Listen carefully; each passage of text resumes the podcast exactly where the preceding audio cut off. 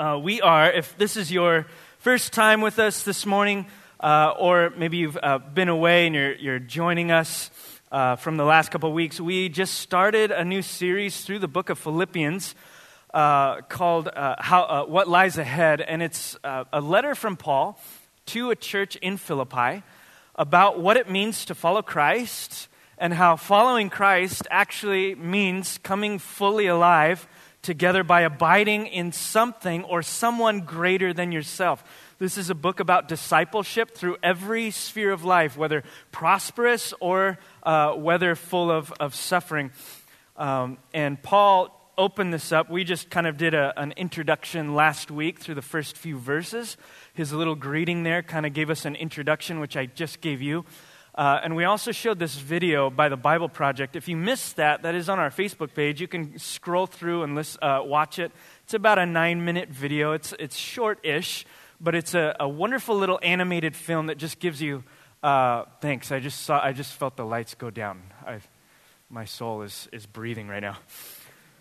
Uh, little video up on there that uh, kind of gives you a, a, an idea of the whole letter. So as we go through it week by week in little parts, you'll have kind of the main theme and thrust of the whole letter, and the little parts will make sense uh, fitting into that, that big theme. But right now we're in the second part, uh, and I'm calling this, this, uh, this particular one today, I'm calling it Driven by a Greater Ambition.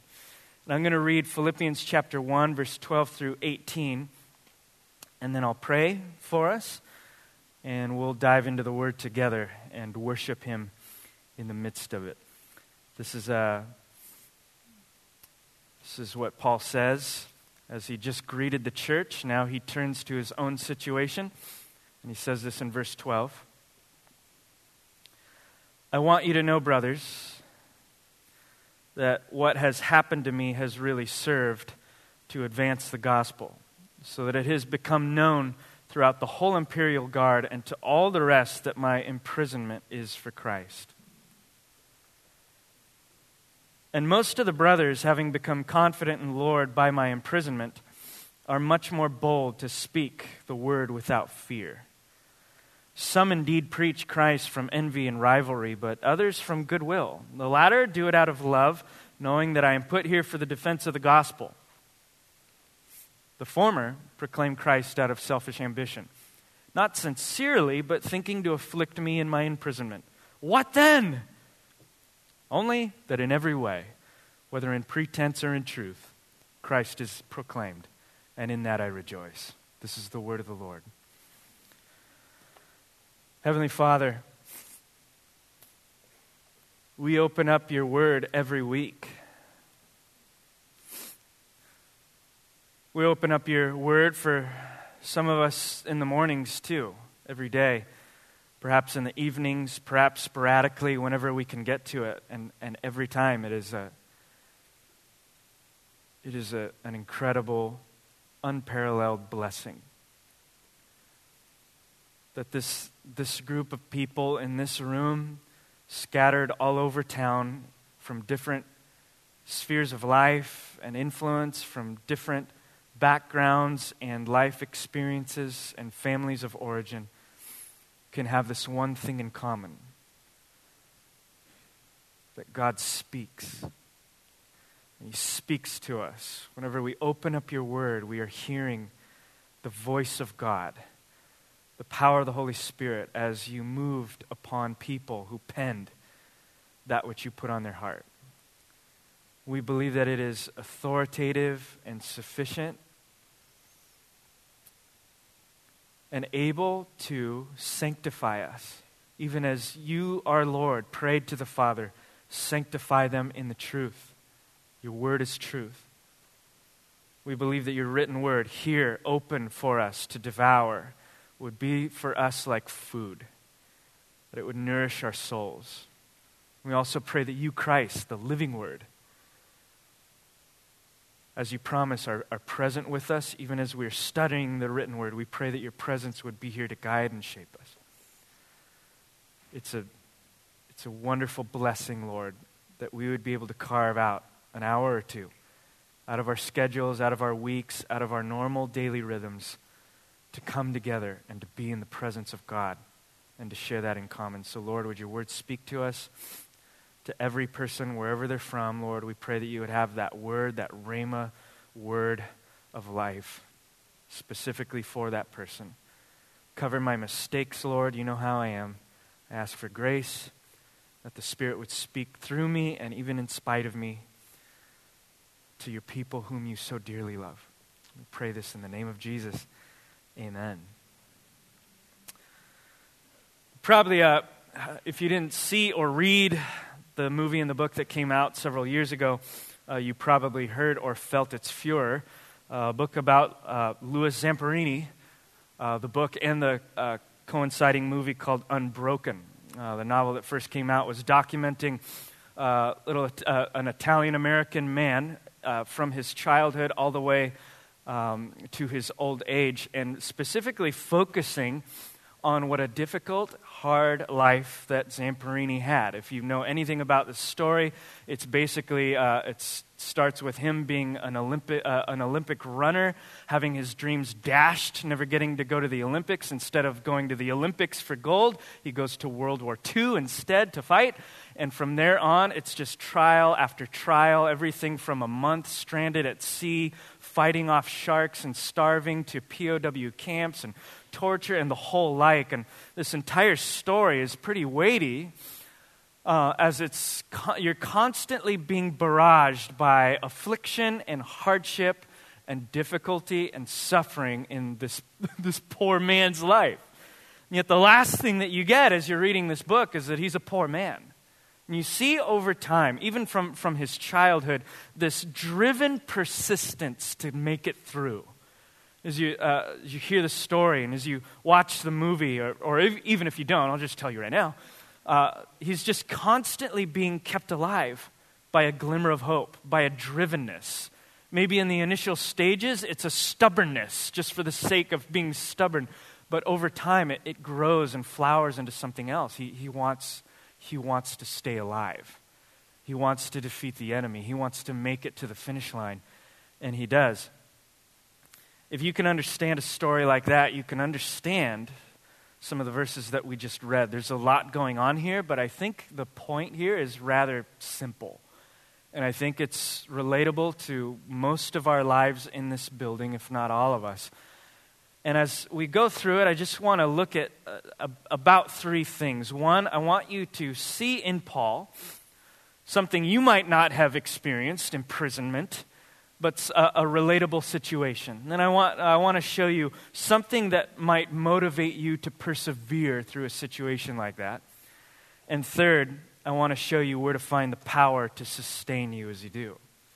A relatable situation, what can motivate you to persevere and the power to sustain you the rest of the way. Here's what I mean by a relatable situation. All of us in this room have at one time or another been faced with a difficult situation, right?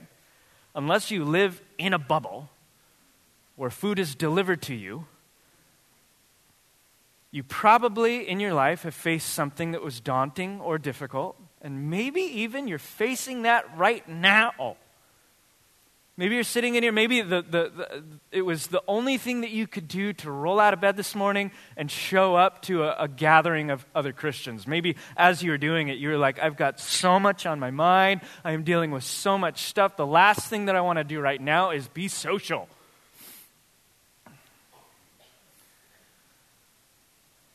Perhaps you're being faced with a difficult situation. I want, before I talk about yours, I want us briefly to talk about Paul's, and then we'll talk about yours. And two things that come, out, uh, come up with Paul. One is imprisonment in verse 13. When it says that he was imprisoned, you know, in verse 13, he says, It, it has become known throughout the whole imperial guard and to all the rest that my imprisonment is for Christ. He's likely speaking about the Praetorian Guard. This is uh, Caesar's personal bodyguard. Uh, it's been said that Caesar's personal bodyguard numbered in, uh, in at around 9,000 soldiers. So when we say that uh, Paul was under lock and key by the, the uh, imperial guard, we're saying that he was probably under Caesar's own personal bodyguard in Rome. Uh, most people think that he's in Rome writing this book to the church in Philippi. So, under the control and the brutality of 9,000 Roman soldiers and all that comes along with it. Not the best day in the world. But it gets even worse, especially for Paul. You see, Paul is an itinerant apostle. He wrote, actually, to uh, the letter to the Romans that his, his personal ambition was to preach the gospel where it has never been preached before. He is a pioneer in the truest sense of the word. He's an apostle in the truest sense of the word. His heart moves and breathes by going to places where nobody else has gone. We would call that reaching the unreached, right? Going to the frontiers in the world where nobody else has gone. He, he, his heart burns for that. And right now, he's grounded and chained, not only in a city that's already heard the gospel, there's a thriving church there that he's, he's been writing to, but he also can't get out of the building. He's constantly chained to Roman guards. I want you to think about Paul, who's an itinerant apostle, being grounded and chained, and his dreams being completely unrealized. I think it was in the, the book to the Romans that he stated that his ultimate goal was not to land in Rome, it was to go to Spain. So Paul already has his five year plan set out. He's like, I'm going to preach to the Gentiles. I'm going to preach to the Jews. I'm going to preach to all y'all. I'm going to go to Rome, but I'm not even going to stop to Rome because there's people already doing the work there. I want to go places where nobody's been. I'm going to go all the way to Spain, eat Spanish rice, and preach the gospel. He never makes it. History tells us that he probably dies in custody with Caesar. Speaking of dreams being unrealized, do you ever feel that way? Like your dreams have been unrealized? Do you ever find yourself asking the Lord, I, this, this isn't the way that I thought things would turn out? I've been following you. I've been seeking first the kingdom of God and all of his righteousness, blah, blah, blah, blah, blah. And it's been five years.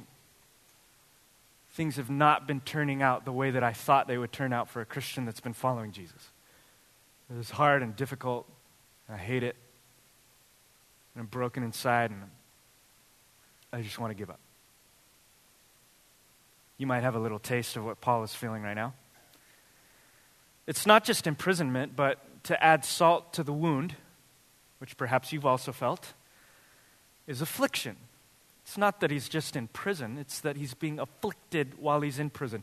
So, to set the scene, there is already a church, and I, I don't mean like a local church, but a, a body of believers spread throughout Rome, maybe made up of local churches, and they're preaching the gospel, they're evangelizing, they're living uh, lives of righteousness and ministering to the poor and to their neighbor. And some are preaching even though Paul is in prison and they're doing a great job. And, and yet, in verse 15, look at what he says. Some are preaching Christ from a, a place of envy and rivalry, and some are preaching from goodwill. Now, when he says this, you know, I, I don't think that Paul is saying there's people in Rome who are, are, you know, while I'm in prison, they're preaching a false gospel or they're, they're saying wrong things about Christ or they're, they're getting it incorrect. I don't think he's speaking about people make, you know, uh, spreading heresy or, or starting cults. Otherwise, I think Paul probably would have addressed it. If you've ever tried to get through the book of Galatians uh, or Corinthians, you see that Paul just doesn't mince words when he's dealing with people who, who try to distort the beauty and simplicity of the gospel. Not only that, but in verse 14, he's, he's actually calling these people with ill motives his brothers and sisters. So these are fellow Christians in the church in Rome who are preaching. Some of them are preaching because they're encouraged by Paul, others are preaching not because necessarily they believe it.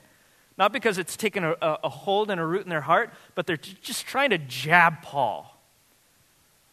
And I don't, I don't know quite what their goal is here, I know that in verse 17 it says, uh, Paul says they're not doing it sincerely. That, that, probably means that they're not talking about Christ because of their, their deep, profound love for Christ, but they're trying to afflict Paul in prison. He's in prison, they're trying to just goad him.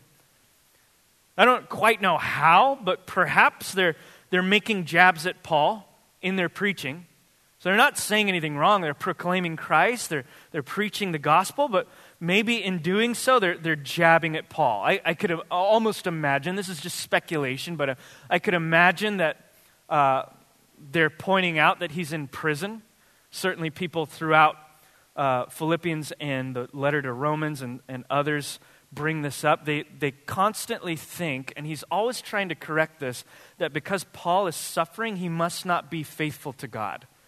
That was a huge understanding in that, in that day. It's a huge understanding for many people today that if we obey God, we will be prosperous monetarily, we will not suffer, life will be easy, and we'll have our way. And that was the same thing in the first century. I, I, could imagine some people speaking to others, other Christians, saying, See, Paul's been preaching, but look, look at where that's got him. And I can't even believe, like, the guy's not even smart. He appealed to, to, to Caesar. What do you think that was going to lead him to? Well, now he's in prison sitting there and he can't, he can't expand his ministry. He can't do anything. Fat lot of good his gospel did him. I don't know if that's what's happening. That seems to be something uh, that might happen. But we, we can say this was a, a malicious treatment of Paul. He's not just in prison, but he's being kicked by fellow believers while he's down. You ever feel that way? You ever feel while you're struggling through life? Maybe it's dreams unrealized, maybe it's physical, emotional sickness, whatever it is. You also feel lonely, kicked in the back, jabbed by people that should have your back. There's anything we can get from this section of Scripture, is that following Jesus, contrary to popular opinions, is not always comfortable. You're not promised a comfortable life by following Jesus. Jesus himself actually tells us that all who want to uh, live uh, righteous lives will encounter persecution. Uh, excuse me, I think that was Paul to Timothy. Jesus himself says that in this life you will have trouble. But take heart, I've overcome the world. But in this life you will have trouble. If it came for me, don't expect that my students, Jesus would say, are going to be exempt from that. This, this is a, a faith and a religion of the cross, where the cross precedes the glory, where, where Christ says to his disciples, Anyone who wants to follow me must take up the, the, the execution rack. In other words, they must be prepared to die to their own uh, ambitions and desires and to have those be supplanted by my ambitions and desires. It ends up becoming the most beautiful thing that you've ever lived. But initially, it's, it's hard. Following Jesus isn't always comfortable, and the question may arise maybe you're going through that right now. Maybe you've been attending church. And you're like, I've been going to church every Sunday for three weeks. Why hasn't my life changed? Why haven't I got a job, a girlfriend, you know, like, why can't I retire? You know, all of the questions that come up. I thought following Jesus was going to make things easier. Maybe it's making things harder. Good job. That's how it works. The question that we need to ask, with Jesus' warning, all who desire to follow me, who are so compelled by their vision of me, that they're willing, oh, that was awesome. thought it was hail coming into the building. Was that from the sky? Or was that like a bottle? Ca- or, I don't, never mind. Tangent.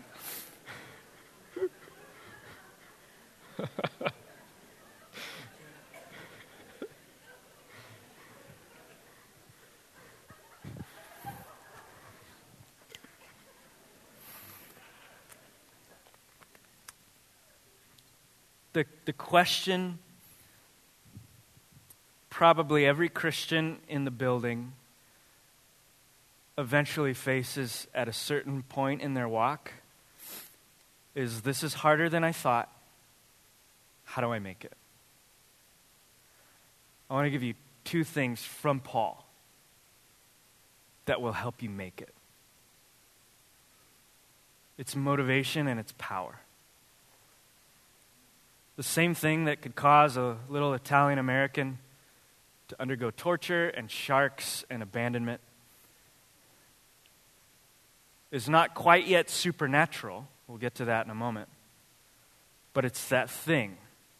Whether it's Louis Zamperini or a single stay at home mom or me, we need to be motivated by something greater than our circumstances. Something we, what we see in Paul right now is him being moved by a greater ambition. What we see through all the saints, what we see through secular people, even as well, men and women that are moved to go through difficult situations, is something that is pulling them to the finish line. For Paul, he says in verse uh, 12, everything that has happened to me here has really helped to spread the good news. That's from the uh, NLT version. The, the one I'm reading, ESV, says, I want you to know, brothers, that what has happened to me has really served to advance the gospel. Listen to that. The first thing on Paul's mind is not, you guys, pen pals, you, know, you guys, like, following Jesus is terrible. He's like, I'm suffering, and it is all going wonderfully for Christ. How do you get to that point? Everything that has happened, listen to me, Philippi. Listen to me, reality Santa Barbara. Everything that has happened to me, including imprisonment and malicious treatment, is actually serving to spread the good news. Isn't that great? Paul has a different way of assessing difficult situations. How does he view imprisonment right now? And compare that to how I might view imprisonment if I were there. Thank God for the freedoms that we do have where we can gather together like this without fear of prison, but we have our own fears and we have our own sense of hardship and difficulty, difficulty that, that threatens to quell our desire to follow Christ. But for Paul, what was it? He looked at his imprisonment and he expressed that it was actually causing the gospel to go out to people that otherwise would never have gotten access to it. Paul says, Me being in prison is actually serving to advance the gospel. I am a preacher. Paul is a preacher. Like, that's what I do. But there's certain people, like 9,000 people in Caesar's court, who never would have heard this unless I was in chains. And it's because of my chains that Jesus is being introduced to a bunch of different people. You have to ask yourself when you're going through a difficult time, a great practice, I try to do this myself, is to say, what is, you know, what is God doing right now that I'm not seeing? Because He's always doing something. Romans chapter 8, verse 28, many of you know it. God causes all things to work together. All things. Not some things, not a few things, not his things, all things, both good and bad, to work together for the good of those who love him and are called according to his purpose. God is in control of history, environments, and situations. And even though we don't see it, He is working supernaturally for His own eternal purpose, not only in your life, but in everyone around you. Good question to ask when you're going through something that you don't like is what is God doing that I can't see right now? And by asking yourself that question and, and trying to look, you're actually training yourself. It's like a spiritual discipline. You're training yourself to see God in those areas and as you begin to do that over and over, you grow in an awareness of God's presence. But here's the thing not just an awareness of God's presence during worship or in prosperity or affluence when it's easy to see Him active in your life, you're training yourself to see Him active in the difficulties as well. What is God doing that I might not see? The second thing that was happening in Paul's life was the affliction, and, and Paul had a different way of viewing that as well. He said, Hey, I know people are out there, they're, they're They're using their platform to slime my reputation. And they're doing it out of a sense of envy and rivalry, but I don't care. They're preaching about Jesus. If my reputation has to suffer so that Jesus is elevated, Christ is being proclaimed, verse 18. This is, this is incredible. If I can wrap up this little section, I'd say that Paul's perspective of everything, his motivation for getting through sufferings of all different kinds, is that it's truly, uh, uh putting, uh, speaking in, in his shoes, if I can, it's not about me, it's not about my discomfort, and it's not about my rep- reputation. I'm in prison, I'm uncomfortable. People are sliming my reputation, but it's not about either of those things. And so I don't care if I lose them. I have a deeper aspiration of something that is far more valuable to me than my comfort and reputation is Christ resurrected and his expanding kingdom. I can wrap my heart around that. As long as that is moving forward, I'm going to be okay. You can get through a lot when you're driven by something greater than your own circumstances. You can actually get through a lot in this life when you are driven by something greater than yourself your comfort, your security, your personal ambitions and desires, your reputation, your wants and needs, all of which are important and that God cares about. But you can get through a lot when you have something deeper than those things. For Paul, it was Jesus and his expanding kingdom. I'll bet if you were to ask that question the next time you were in a, in a situation that was difficult for you, it wouldn't change your world overnight.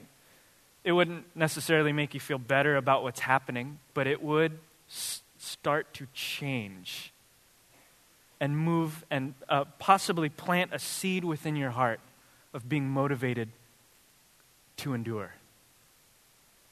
As you begin to ask yourself that question, what is God doing right now? I love uh, that verse in Genesis uh, chapter 50, verse 20, the story of Joseph and his brothers.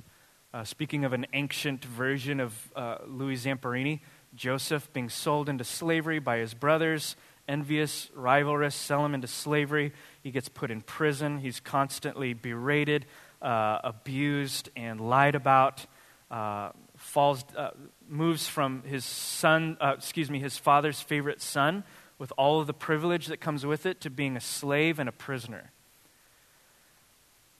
And finally, God elevates him to the second most powerful person in all of Egypt, which was the world power at that time. And in that conversation, you just read the story. It's, it's so good he finally faces his brothers. Now, if I were facing my brothers and I was a second in command of all of Egypt, I would have had so much fun with that. I would have messed with them so bad. And he kind of does. But eventually, he forgives them, brings them to his table, dines with them, and they are baffled.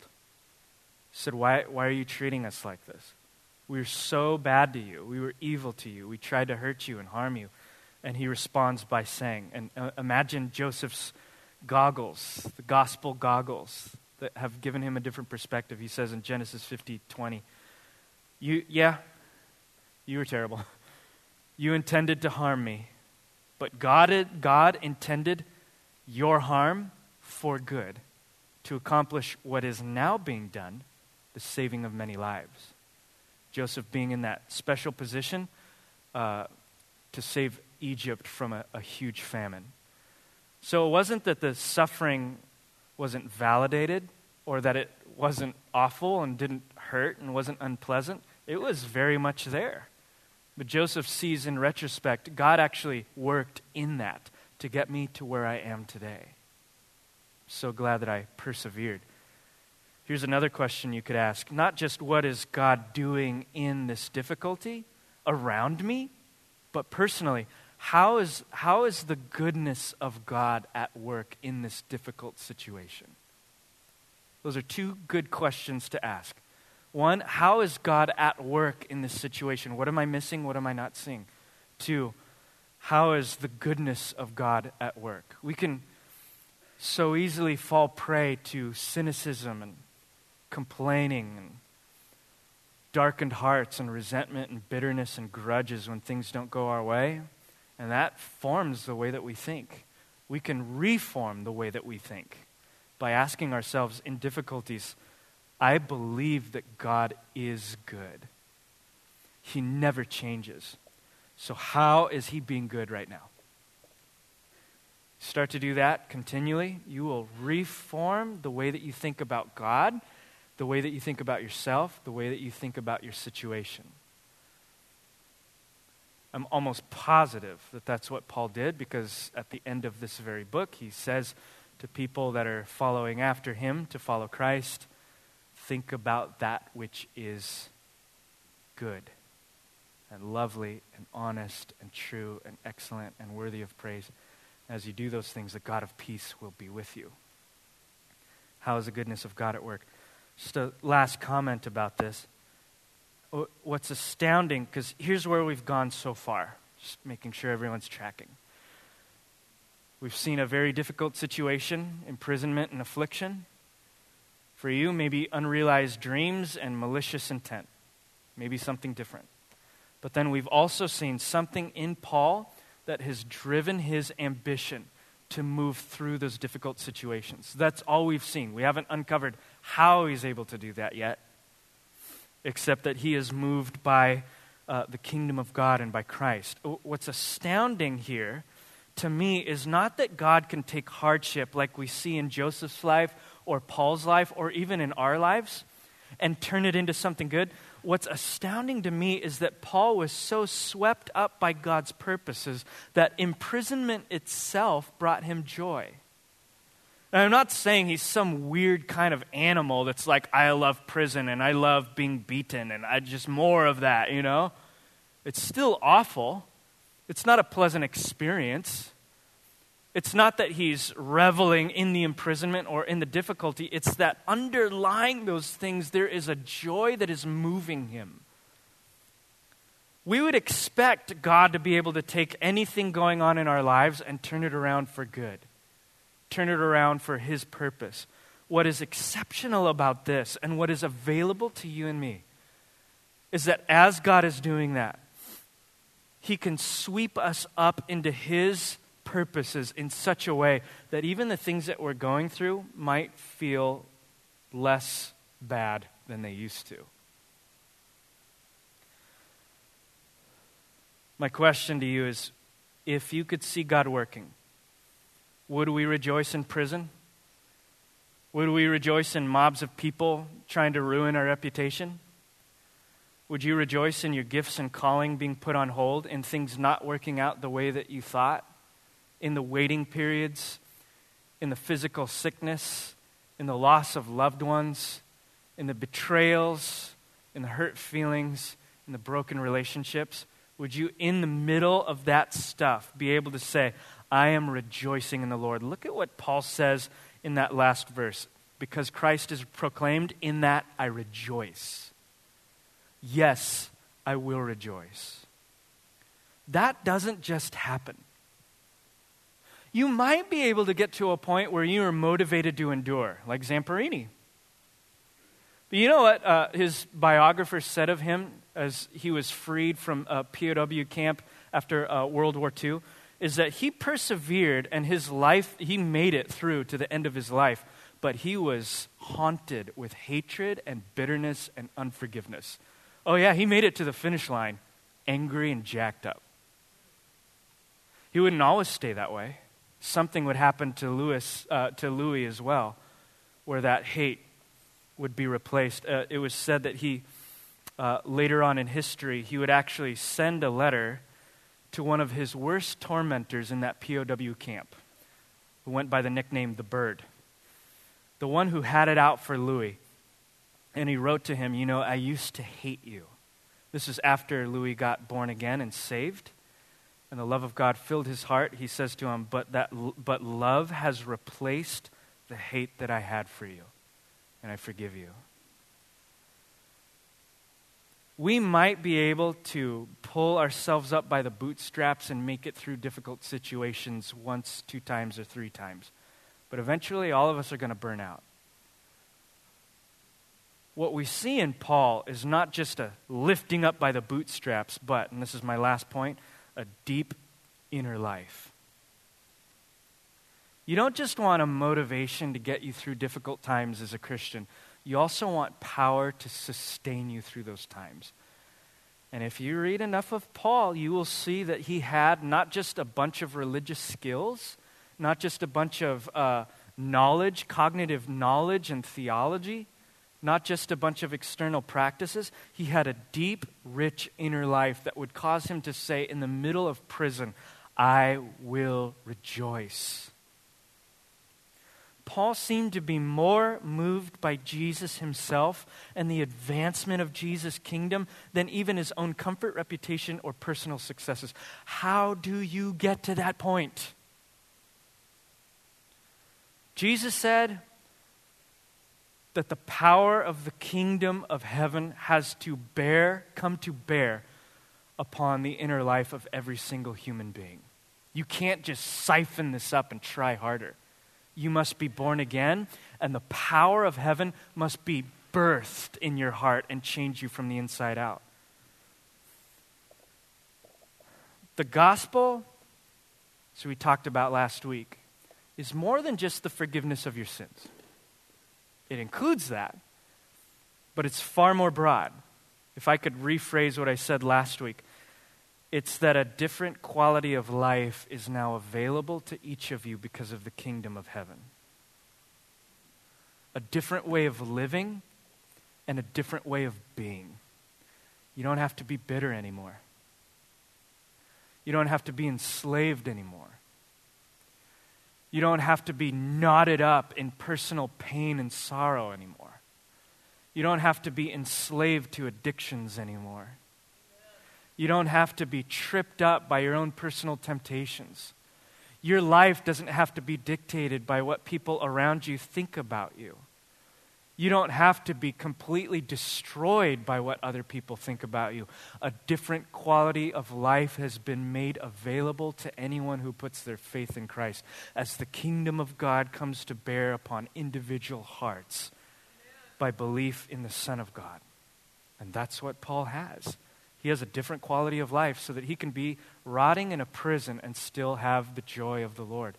You know what that, uh, that quality of life is of the kingdom? Paul described it as the fruit of the Spirit. Not the gifts of the Spirit, but the fruit of the Spirit. These are not actions and behaviors, these are a way of being. That's the gift of the kingdom, is that you can have a love not be loving, although that will flow out of who you are, but to have love, to experience joy, to experience peace and goodness and kindness and self control.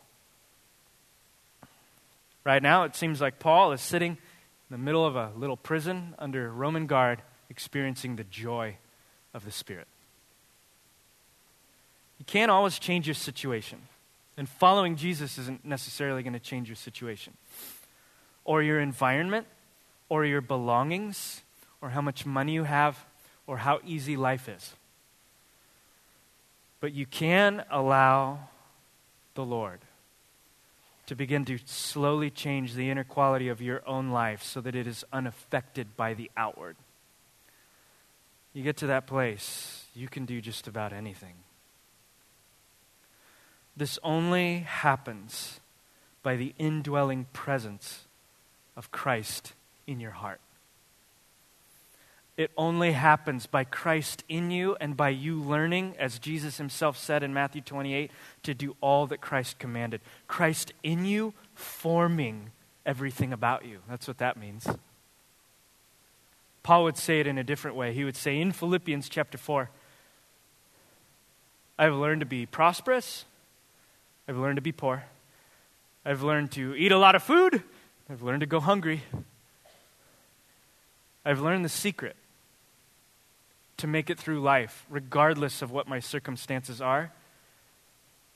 And that secret is Philippians 4:13. I can do all things through Christ who strengthens me. Do you see that language? that inner life of Jesus Christ in Paul informing how he lives. It seems like Paul has been abiding in the life of Jesus for so long, he's able to view almost anything that comes his way through his relationship to Christ. It seems like Paul's understanding of the world around him has been so steep in abiding life in Christ that even suffering stimulates a deep joy in him. Not to belittle our pain or our suffering, our setbacks. Not even to tell you to put on a happy face and to pretend to rejoice in it. For we see in the Psalms that we are also supposed to grieve, which is a healthy part of the Christian life. It's in that grief we have a joy that'll get us through it. Do you know what that joy is? Have you experienced it and do you know it? If you've never tried this, maybe your only concept of Christianity is to show up to a church building and do the thing. Or maybe it's uh, read my Bible and pray every day. Or maybe it's something like that. It's a list of things to do. I, I would love to just shift the way you think about following Jesus to be more about Him than what you're doing. It might involve things that we do to be with Him. But I'd love to just shift your perception of the Christian life more onto Jesus than onto your external behaviors right now. I want to give you two things. If you're going through a difficult circumstance right now, or even if you're not, you will, right? How to be prepared for that. I, want to, I just want to give you two things. This is not an exhaustive list of everything in the whole Bible. I Just want to give you two things. If Paul is right, and that it's Christ in us, the hope of glory, Colossians chapter 1, that strengthens us to withstand anything in our lives, Philippians chapter 4, verse 13, then we have to, brothers and sisters, we have to. We have to come to terms with what it means to abide in Him.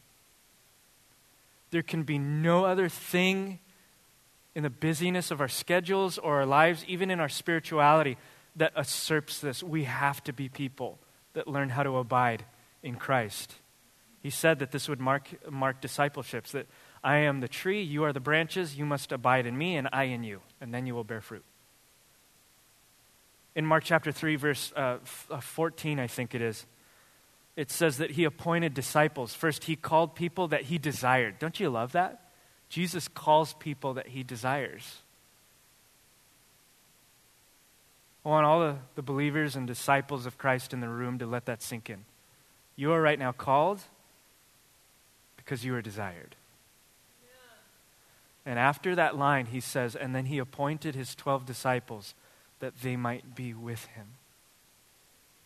And then he would send them out to cast demons and proclaim the gospel.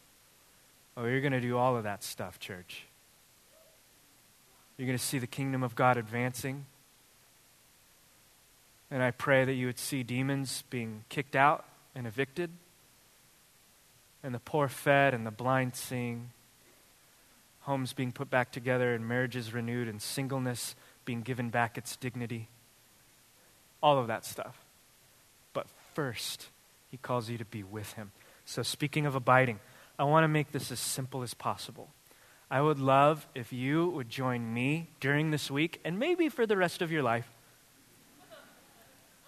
to do what Jesus did and what Jesus called all of his disciples to do. It's there if you read it, read the Gospels. He went into periods of solitude and silence. That's it.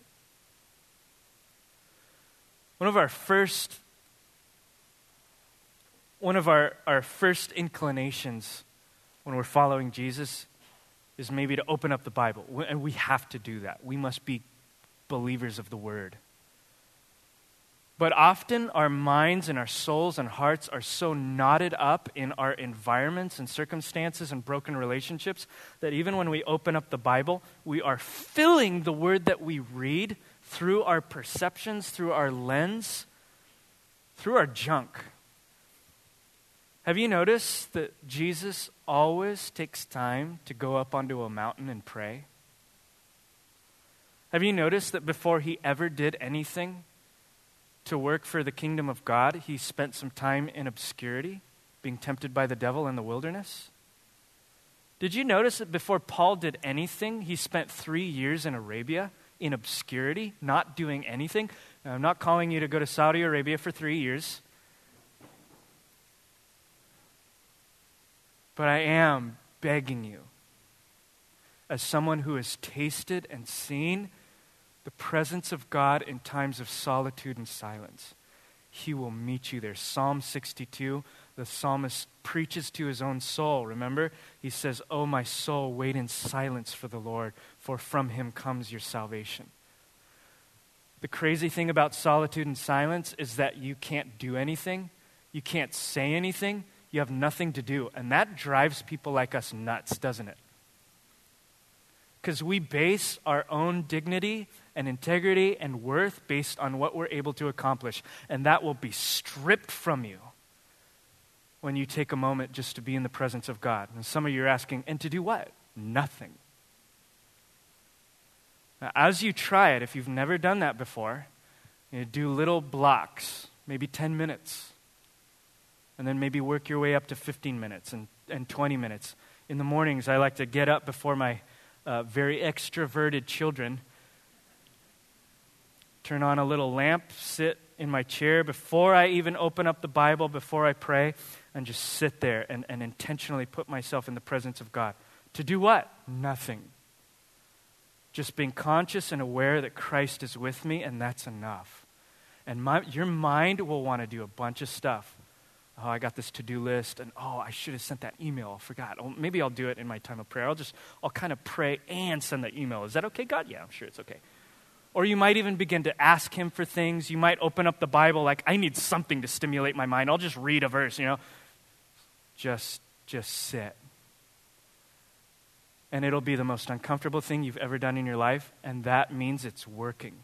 Because God is pure, peeling the surface anxieties in your life in order to get to the deep place, abiding. That's how we could start. Just do that. There's other things like fasting and memorizing scripture we'll talk about later. Just start there. Just be uncomfortable with Christ.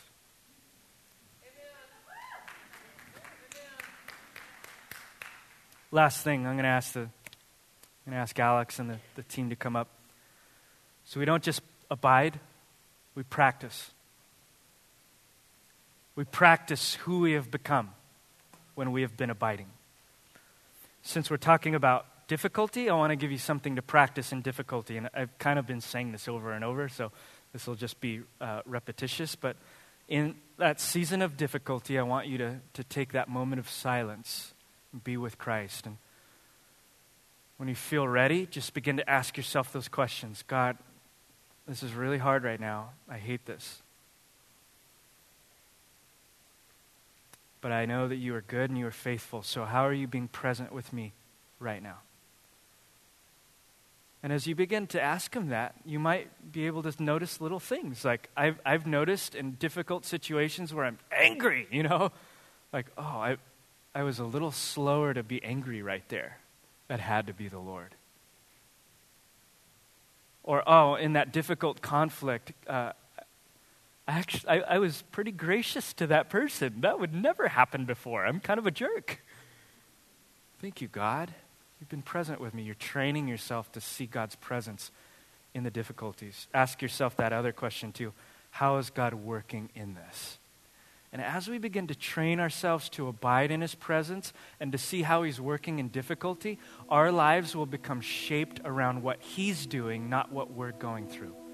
I really think that's what Paul was doing. And as you step out in faith to do it, God will always commit to his promise to be there with you and for you. But right now, let's just take a few minutes to do what we've been talking about for the last couple minutes and abide.